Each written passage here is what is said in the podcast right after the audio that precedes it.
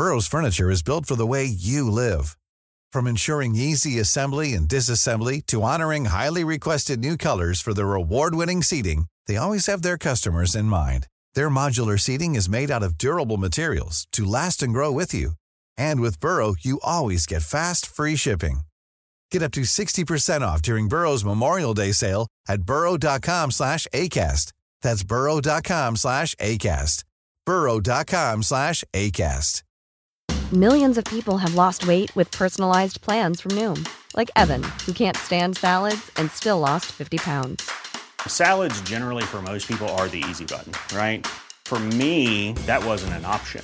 I never really was a salad guy. That's just not who I am. But Noom worked for me.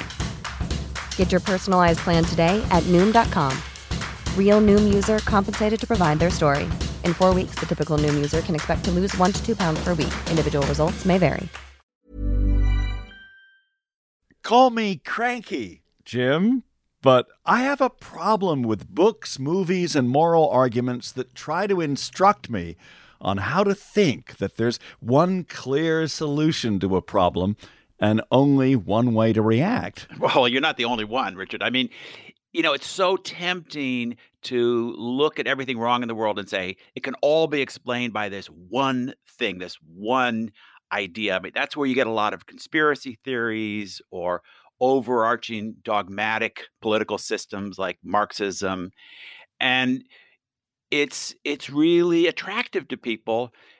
But that's also why I love doing the show with you, because we're aimed at something different, embracing nuance, being willing to delve into these issues without looking for simple solutions. Promoting diversity, defending free speech with Amna Khalid. What I would say is, through all my journeys, what I've come to realize is that people are individuals. They're more than any category that you can fit them into. If we begin to really engage with people as individuals, we'll do a far better job of diversity and inclusion.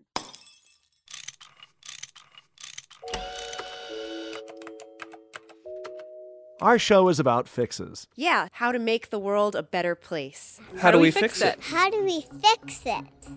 In our 300th episode of How Do We Fix It a couple of weeks ago, we featured part of an interview with Claire Kane Miller, who writes about gender in the workplace for the New York Times.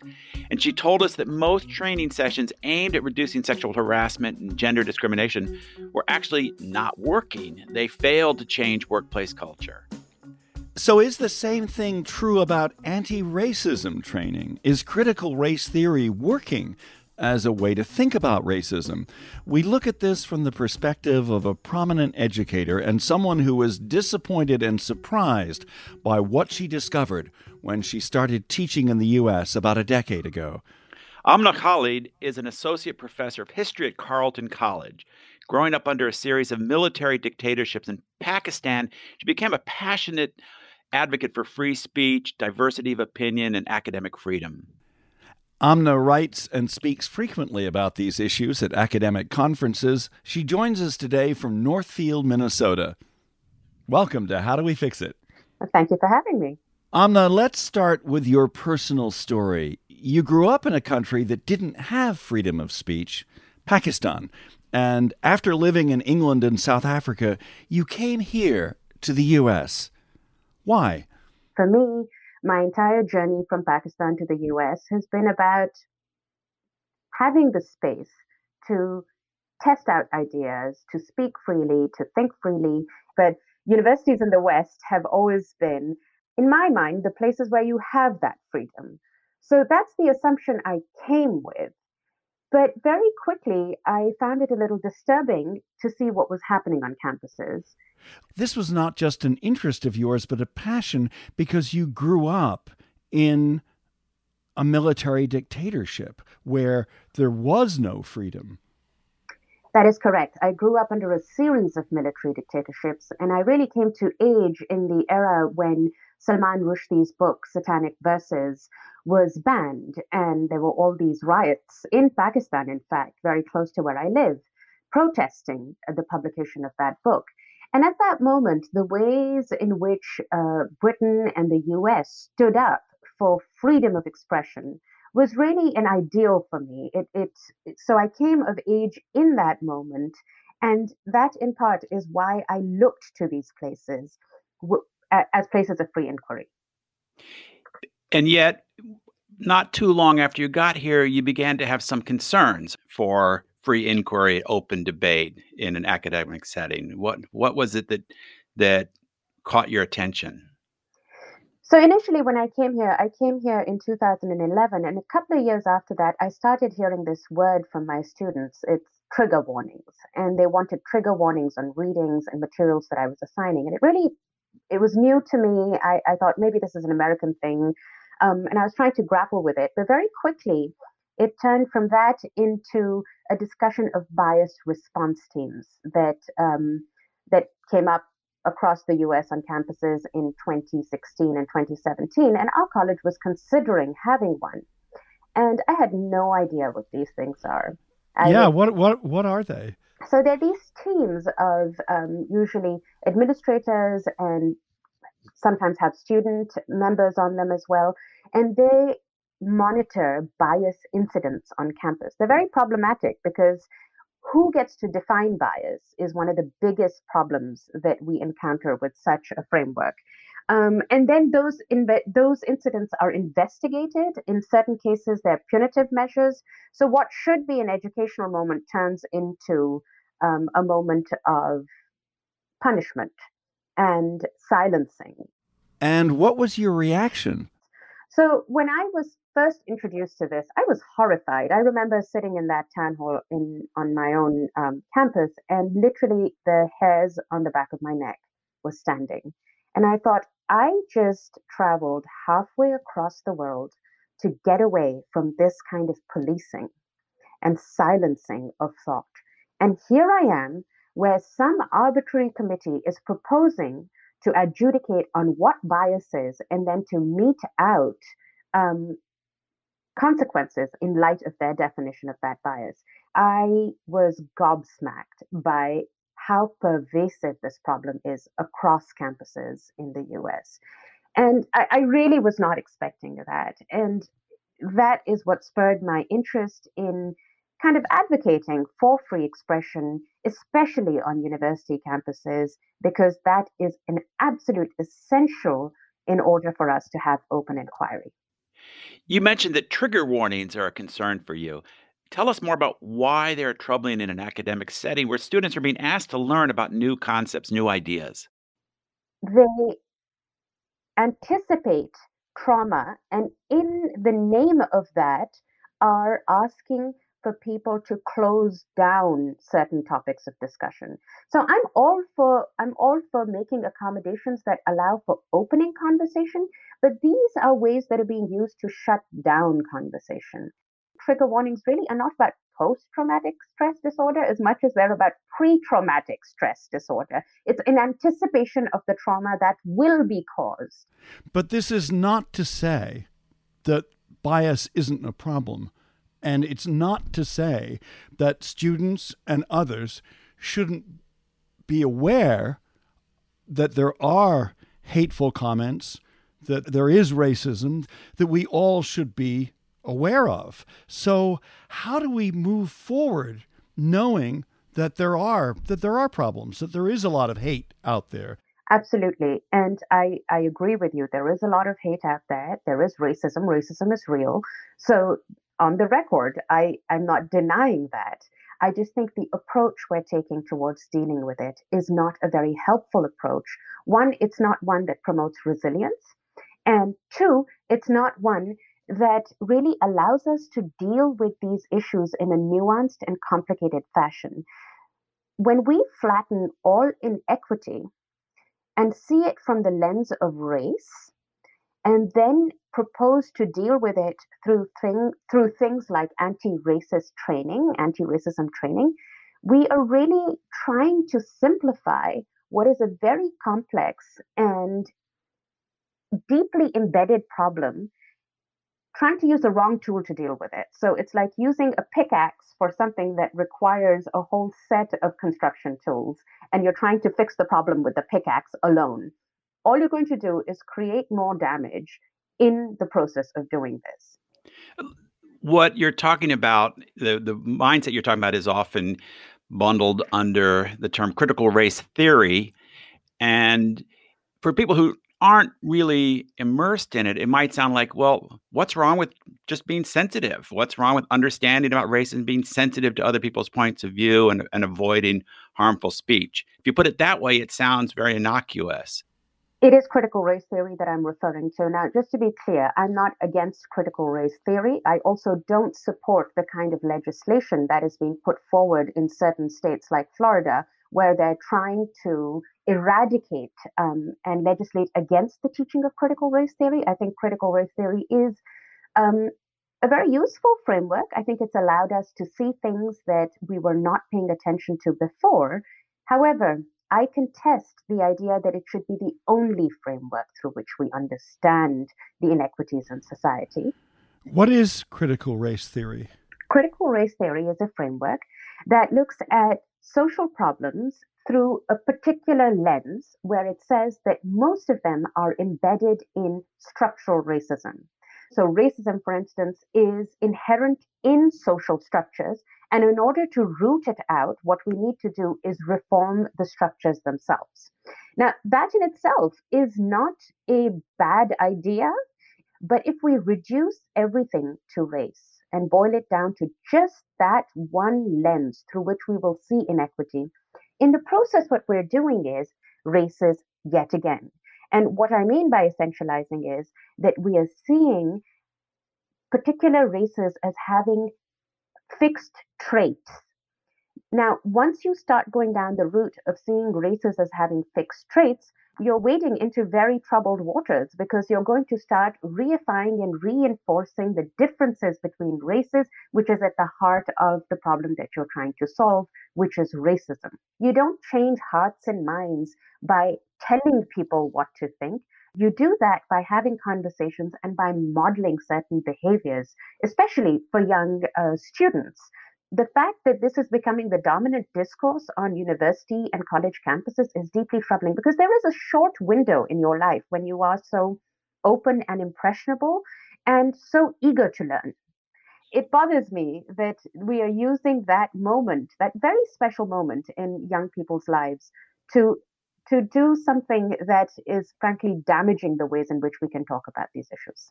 One thing that's often demanded when students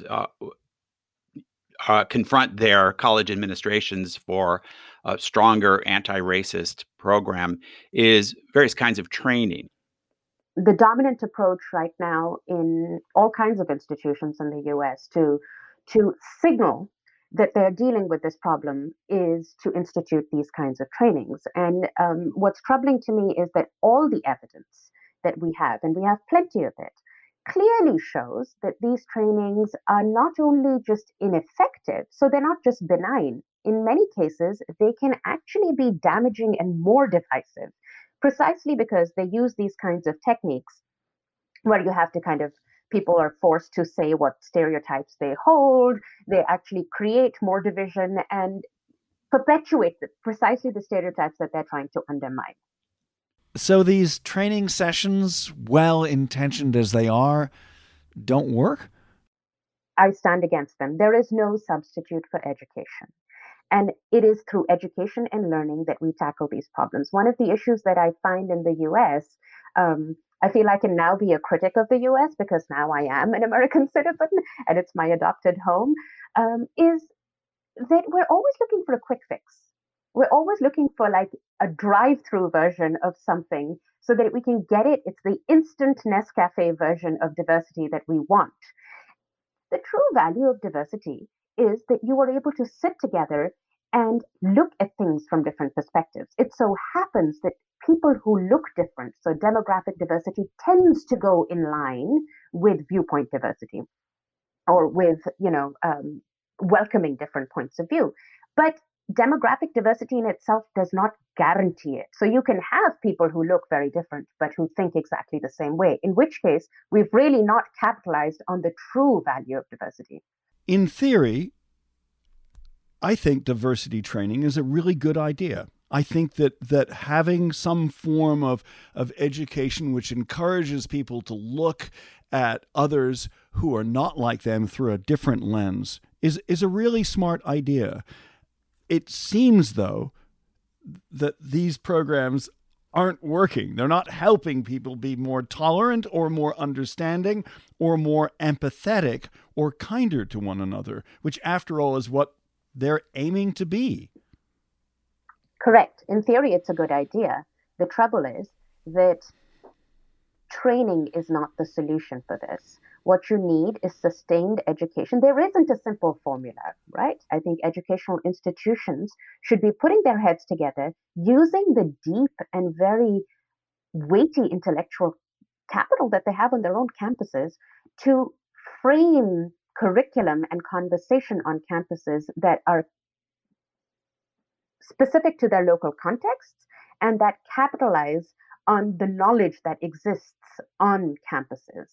So training, unfortunately, this is coming from the corporate world where, you get a training, and training is very good. It's very good if you're trying to do CPR. I'm glad we have people who get that training. It's very good if you're trying to learn how to use Zoom. But this is not a formulaic problem that you can solve by a standard procedure. So the idea and the intentions are good, but the evidence clearly shows that it doesn't work. Even aside from the fact that it doesn't work, it symbolizes an approach to the individual that is in some ways disempowering of their ability to reason and make moral judgments, right? I mean, is that why you see it as inappropriate for a college campus? It is. I think it's dogmatic, and anything that is dogmatic is a problem towards open inquiry and thinking. So my problem with this is that it's doctrinaire. It tells you what to do. It doesn't encourage you to explore different ways of doing it. I do think there are some other models for training that are out there that may be very useful. I'll give you an example, and I believe you've had her on your show. Chloe Valdary has a really fascinating way of thinking about diversity. She's got the theory of enchantment, which really builds on the idea of common humanity and love as opposed to being divisive, that provides an alternative. So if you're going to put an alternative like that in the shape of training on the table, I'm willing to go along. Millions of people have lost weight with personalized plans from Noom, like Evan, who can't stand salads and still lost 50 pounds. Salads generally for most people are the easy button, right? For me, that wasn't an option. I never really was a salad guy. That's just not who I am. But Noom worked for me. Get your personalized plan today at Noom.com. Real Noom user compensated to provide their story. In 4 weeks, the typical Noom user can expect to lose 1 to 2 pounds per week. Individual results may vary. I'm Sandra, and I'm just the professional your small business was looking for. But you didn't hire me because you didn't use LinkedIn Jobs. LinkedIn has professionals you can't find anywhere else, including those who aren't actively looking for a new job, but might be open to the perfect role, like me. In a given month, over 70% of LinkedIn users don't visit other leading job sites. So if you're not looking on LinkedIn, you'll miss out on great candidates like Sandra. Start hiring professionals like a professional. Post your free job on linkedin.com/people today. It's How Do We Fix It? I'm Richard Davies. And I'm Jim Meggs. We're speaking with Amna Khalid. More coming up. But first, a word about a show from the Democracy Group Podcast Network. We're part of this network of 15 podcasts. Hello, my name is Justin Kempf, and I am the host of Democracy Paradox. It's yet another podcast from the Democracy Group. Look, you're probably wondering what sets my podcast apart. Well, I'm not a journalist and I'm not an academic. I just read a lot, and I have the most fascinating conversations with some of the brightest minds about topics like civil resistance, democratization, and polarization. Try downloading just one episode. Go to democracyparadox.com or look for Democracy Paradox on Apple Podcasts, Spotify, Stitcher, or wherever you listen to podcasts. I think one of the most interesting and intriguing things you've said is the most fruitful area when it comes to diversity training is education, as opposed to a fixed curriculum where there's only one agreed outcome. I may react differently, and I'm sure I would, than Jim in how we respond to something. Richard, you've hit on something that I think goes to the heart of what it is. What do we really get when we have different points of view, right? And when, like you said, Jim might react differently from you. And in those conversations that Jim and you may have is where the space for innovation and creativity lies. And that's where we can expand our minds and extend our own limits, challenge ourselves. That's how good ideas come to the table. So yes, something that is prescriptive and that shuts down conversation for me is anti-educational. And we see that in books like Robin DiAngelo's White Fragility, which very specifically says that if anyone argues against her interpretation of structural racism, that in itself is proof of their own racism. So we have here that's not just an educational framework, it's a moral framework. That's one of the, how should I say it, beauties of this framework, and the appeal of it is that even when it's failing, it's right? So its failure becomes the success itself. So I've actually recently been sitting in on some anti-racism trainings as an ethnographer to get a sense of what they do. And I find it fascinating that they say things like, well, you might not learn something by the end of it. You might feel that nothing has come of it, but that's part of the process. And you just need to continue going on this journey of becoming an anti-racist. Now, I can't imagine any parent agreeing to pay an institution where a professor can walk into a class and say, hey, by the way, at the end of this course, you might not learn anything, but that's okay. That's part of the process of your education. This is why this kind of framework is fundamentally flat and ineffective. What are these training sessions like? Can you describe what it's like for a student or even somebody in business to walk into one of these anti-bias training sessions? So often there are many, many activities. Sometimes these things are done over multiple sessions. And they'll begin by introducing the history of race in the U.S. And it's a very kind of quick spin of the history of the U.S., which is very flat, sees everything through race. And then it goes on to talk about things like microaggressions, stereotypes. Often you'll hear about bystander training, and they teach you how to intervene in a situation that you feel is one where racism is being enacted or is implicit. Then there's stuff about implicit bias and how to identify it and how to root it out. Again, all the studies on this show that implicit bias training it's ineffective. There is no actual foundation to that kind of work, no intellectual foundation. So what's it like for the student? I mean, are they supposed to say things and respond and answer questions? Yes. So for the person taking the training, there will be activities like, there's something called the privilege walk, take 2 steps forward if you are brown and come from so-and-so part of the city, take 5 steps forward if you are white. And so then by looking at how many steps someone has taken forward, you kind of assess their privilege. There's stuff like that. Then there are activities where you have to voice your deep-seated, what you believe are implicit biases that you carry, and you kind of share them. It's kind of like group therapy of sorts is the framework of it. In addition to that, you're given particular scenarios and asked to say how you would react in those. And what's interesting is in some of these tests, if you check, there is only one proper way to react to them. And if you check the wrong answer, then you have to retake the test because it's very prescriptive. Before we end, I want to circle back to where we began, which is your personal story. As a woman of color, an immigrant, and a researcher, an academic, how has your experience of life informed your view of diversity? What I would say is, through all my journeys, what I've come to realize is that people are individuals. They're more than any category that you can fit them into. And so my idea of diversity is to, you know, if we suspend these categories, we recognize that they have, or they influence how people think. But if we begin to really engage with people as individuals, we'll do a far better job of diversity and inclusion than we're doing right now by using these categories that we try and fit people into. People are so much more than these categories.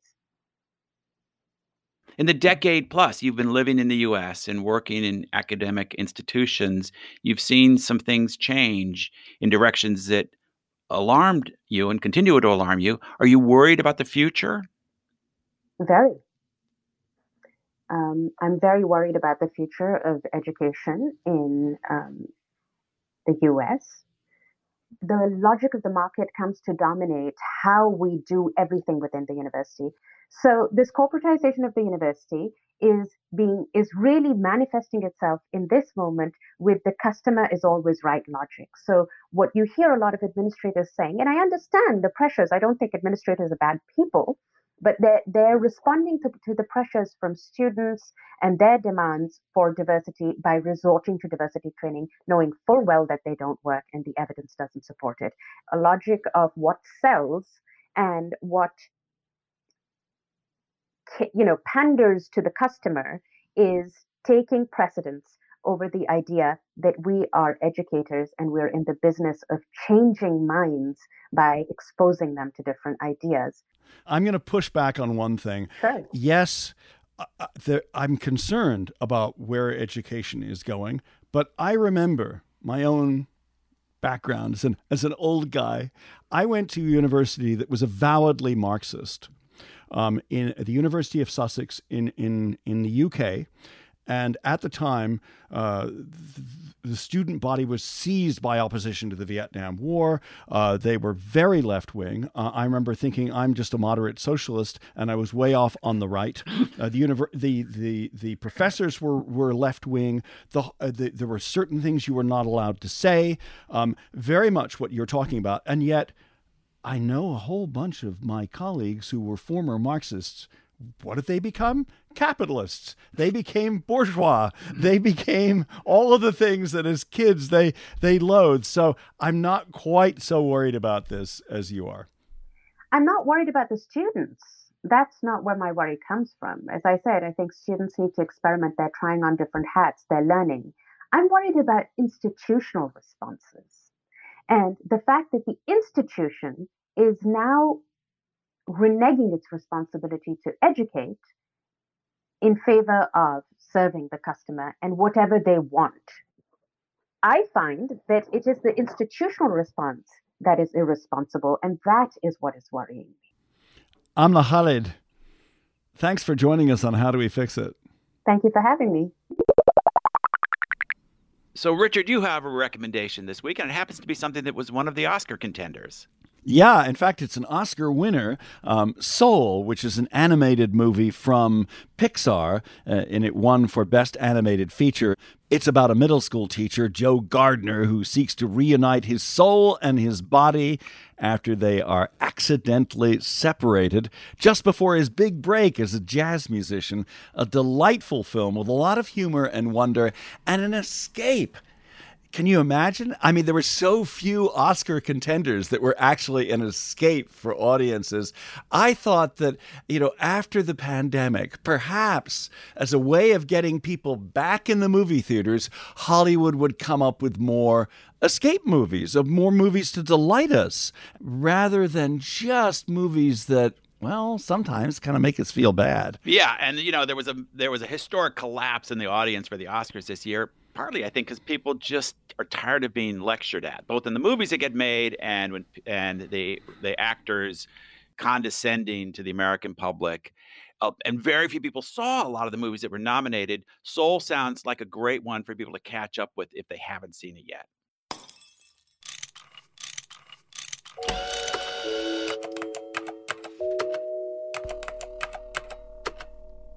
In the past year, many of our conversations in America have been about race. Much of the passionate response to the deaths of George Floyd, Breonna Taylor, and other victims of police shooting, I think they've been long overdue, and I've been interested in the civil rights movement, but until quite recently, I didn't think about race as a personal matter. I guess because I didn't have to. I mean, when I drove too fast as a young person and was pulled over by the police, I never thought that how I was treated had anything to do with my skin color. And when my wife and I were turned down for a house that was sold to somebody else, I didn't think, again, that because I was white, that was the result of me not getting that house. So I'm glad that we are having this national conversation about race and sexism, too, in ways that we didn't a few years ago. But I think we need to make progress in how we discuss these things. Yeah, and this is where Amna Khalid's perspective is so important, because I think what she sees is that where a very valid and overdue conversation about race and bias in our society, she sees that it has evolved into something very different in the way that these conversations are set up to follow some very strict rules of what you're allowed to talk about, what you're not allowed to talk about. And in fact, I think she's almost being a little too polite about this concept of critical race theory. This is something that is more than just an effort to establish openness and fairness and lack of bias. This is an ideological framework which is actually quite restrictive.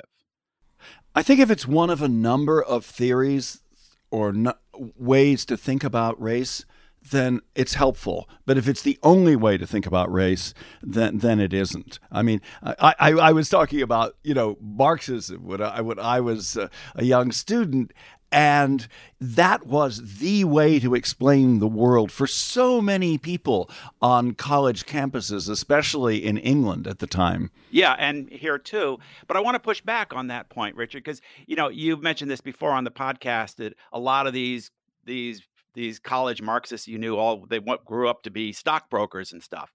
Well, not all of them. A lot of that movement, though, people went into academia. They went into to various activist groups.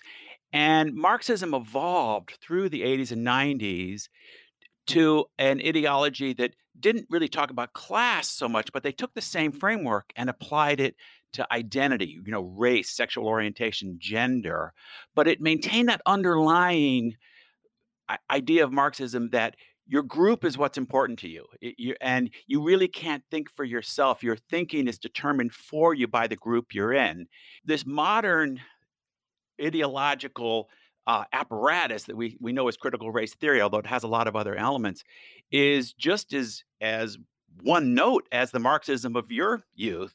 And it isn't just an idea that people toss around when they're in college. It's getting built into the institutions, as she says.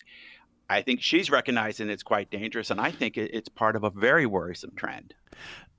I see it differently. We're having a discussion about problems with dogma and theories from the left that attempt to counter widespread racism and sexism. We didn't talk about those things nearly enough in the past. Progressives are right to push for change. Action is overdue, and it's perhaps inevitable that the pendulum will swing too far in one direction as passion drives much of the response. By the way, we've also seen a crisis with dangerous populism and dogma on the right. In this conversation, however, I'm glad to be living at a time when I'm more aware of the pain and suffering caused by racism than I was in the past.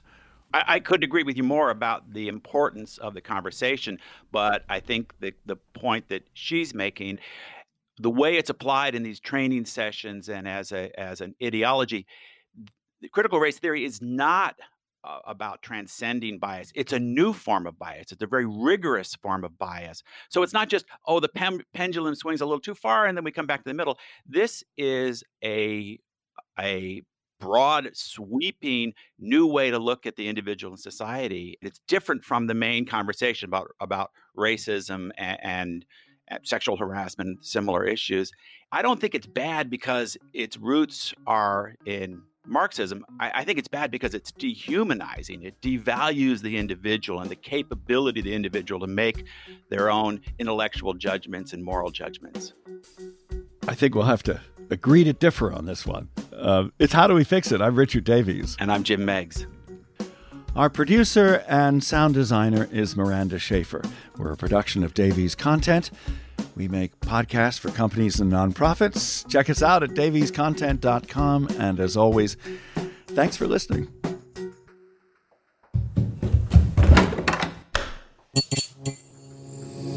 This podcast is part of the Democracy Group.